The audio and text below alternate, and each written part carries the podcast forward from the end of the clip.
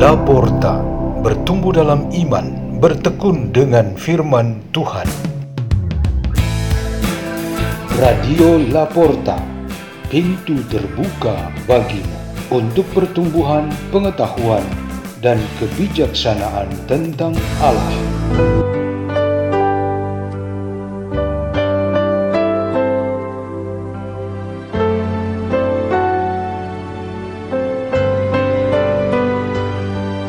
Bacaan dan Renungan Sabda Tuhan Hari Sabtu Pekan ke-25 Masa Biasa 30 September 2023 Peringatan Santo Hieronymus Imam dan Pujangga Gereja.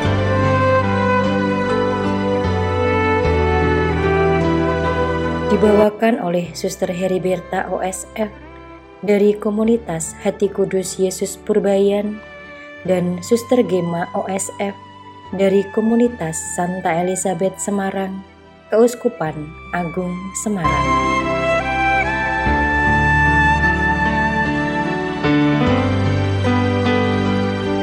Inilah Injil suci menurut Lukas bab 9 ayat 43b sampai 45. Ketika semua orang itu masih heran karena segala yang diperbuatnya itu, Yesus berkata kepada murid-muridnya, "Dengarlah dan camkanlah segala perkataanku ini. Anak manusia akan diserahkan ke dalam tangan manusia." Mereka tidak mengerti perkataan itu, sebab artinya tersembunyi bagi mereka sehingga mereka tidak dapat memahaminya. Dan mereka tidak berani menanyakan arti perkataan itu kepadanya. Demikianlah sabda Tuhan.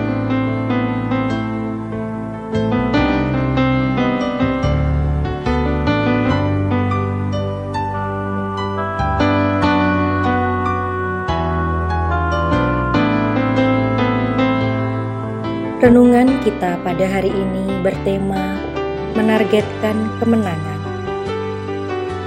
Pada hari ini gereja kita memperingati Santo Hieronymus, seorang imam dan pujangga gereja. Ia belajar hukum di Roma dan juga belajar teologi. Ia kemudian bertobat, dibaptis, kemudian memilih hidup bertapa dan selanjutnya berkonsentrasi untuk menyepi supaya belajar kitab suci di padang gurun Syria. Paus Damasus I menugaskan dia menerjemahkan kitab suci ke dalam bahasa Latin yang kemudian dikenal dengan sebutan Vulgata. Di dalam gereja, ia dikenal sebagai ahli kitab suci luar biasa Perkataan dia yang abadi ialah mengetahui kitab suci, berarti mengetahui Yesus Kristus. Seperti para santo-santa pada umumnya, Santo Hieronymus menetapkan target pencapaian, sebuah kemenangan atas apa yang ia lakukan. Karya besarnya ialah terjemahan kitab suci dari bahasa aslinya menjadi yang kita miliki saat ini. Ziarah iman di dunia itu bagai sebuah perjuangan untuk sampai pada tujuannya, yaitu kesempurnaan di dalam Tuhan. Kita masing-masing diberikan target ini sejak saat pembaptisan, dan semua janji baptis itu sebagai instrumen yang membantu kita mencapainya ketika kita mencapai itu nanti merupakan sebuah kemenangan dan kemuliaan. Nabi Zakaria pernah menaruh target dengan memandang ke Yerusalem, membuat perhitungan dengan mengukurnya supaya pemulihan dan perbaikannya menjadi kenyataan. Pada saatnya, ketika Yerusalem dibangun kembali dan dipulihkan, adalah suatu kemenangan yang dicapai oleh bangsa Israel yang beriman. Kemudian Yesus Kristus juga memandang ke Yerusalem untuk apa yang ditargetkannya. Yesus menyatakan para rasulnya bahwa nanti di Yerusalem dirinya akan diserahkan kepada pembesar Yahudi untuk dihukum mati. Kematiannya itu merupakan yang sangat keji, yaitu dengan disalibkan. Kematian disalib adalah sebuah kemenangan. Begitu ajaran di dalam iman kita. Target kemenangan melalui salib ini juga merupakan rahmat bagi kita.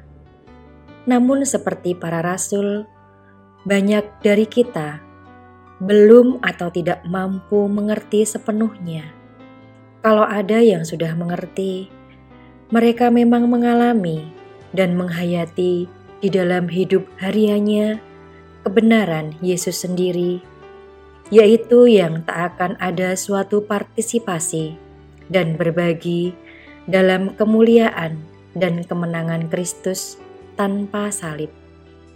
Mereka tentu menerima kesulitan dan penderitaan atas dirinya dalam kerelaan dan sukacita, bahkan pilihan hidupnya ialah mati raga. Bagi mereka yang belum mengerti, tetap ada waktu dan kemungkinan untuk mengerti dan memulai suatu penghayatan hidup yang baru dalam spiritualitas salib. Sedangkan bagi yang tidak mengerti, tentu saja salib itu adalah suatu kebodohan dan cara yang memalukan. Mereka selalu memilih untuk menghindarinya. Marilah kita berdoa dalam nama Bapa dan Putra dan Roh Kudus. Amin. Ya Yesus Kristus, Engkau menyatakan secara terbuka kemenanganmu melalui salib, supaya menjadi santapan sabda dan perjanjian bagi kami. Semoga kami selalu setia dengan jalan salib kami. Bapa kami yang ada di surga, dimuliakanlah namamu, datanglah kerajaanmu, jadilah kehendakmu di atas bumi seperti di dalam surga. Berilah kami rejeki pada hari ini, dan ampunilah kesalahan kami, seperti kami pun mengampuni yang bersalah kepada kami.